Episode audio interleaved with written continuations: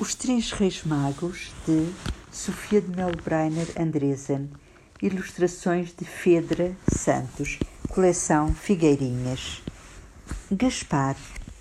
Naquele tempo, na cidade de Kalash, o príncipe Tsukarta instaurou o culto do bezerro de ouro.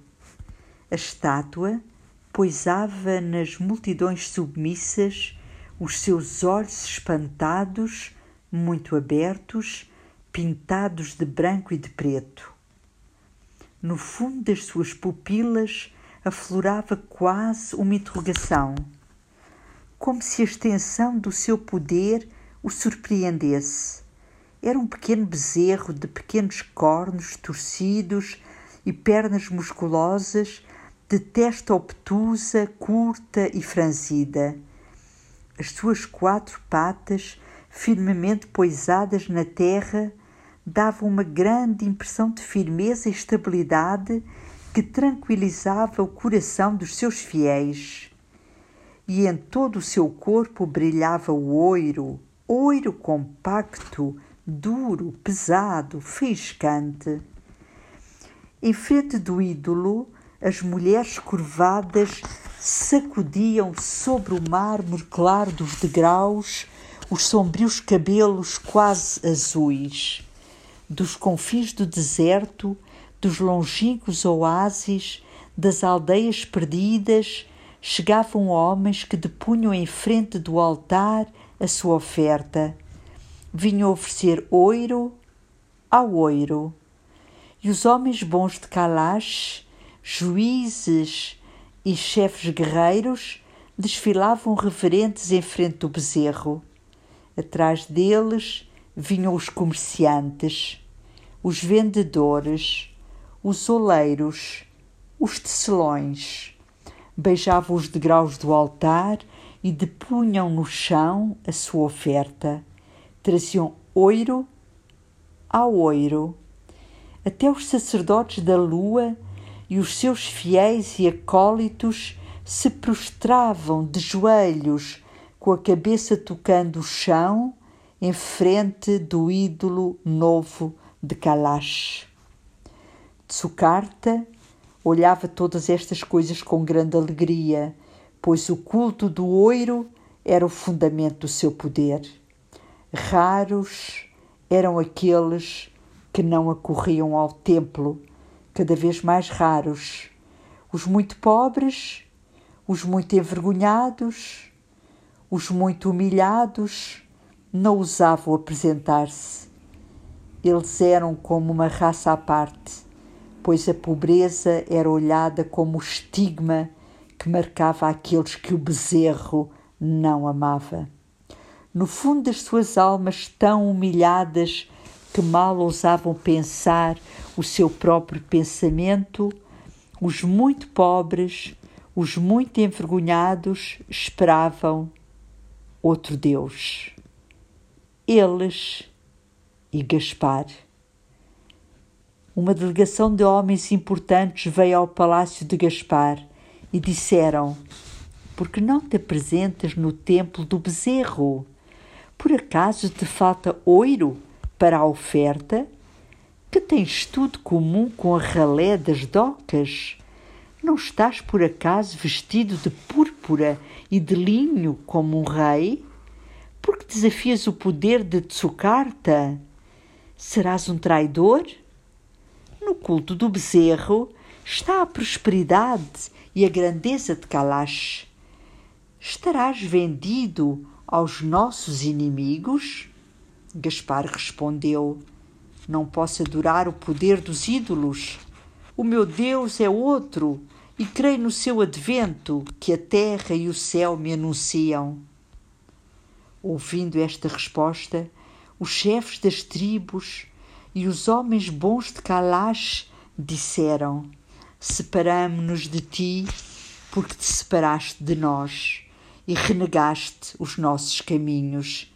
Não terás mais parte nas nossas assembleias, nem serás mais ouvido nos nossos conselhos, nem partilharás dos nossos festejos e banquetes. e também não terás lugar na nossa força. Os soldados não protegerão a tua casa, nem as tuas caravanas, e serás presa fácil dos bandidos. Não receberás a proteção das nossas leis, e os nossos juízes julgarão em sentença contra ti, e a tua razão será como um punhado de cinza. Como a gente da ralé, não terás nem proteção, nem defesa, enquanto não te curvares perante o altar do bezerro, para adorar os ídolos que nós adoramos. E Gaspar respondeu: O meu Deus é em mim, como uma fonte que para de correr, e é em meu redor, como o muro de uma fortaleza. Então os notáveis de Kalash sacudiram a poeira dos seus sapatos e saíram do palácio. Depois desse dia, muitas calamidades se abateram sobre Gaspar.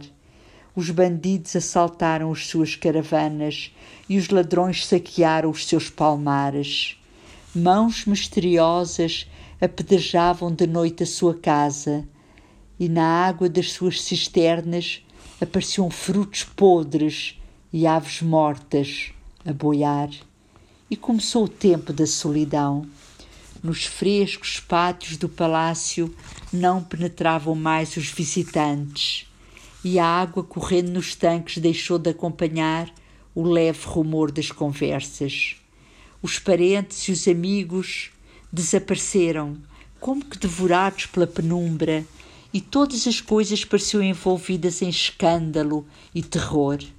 Porém, o tempo crescia, e Gaspar escutava o crescer do tempo.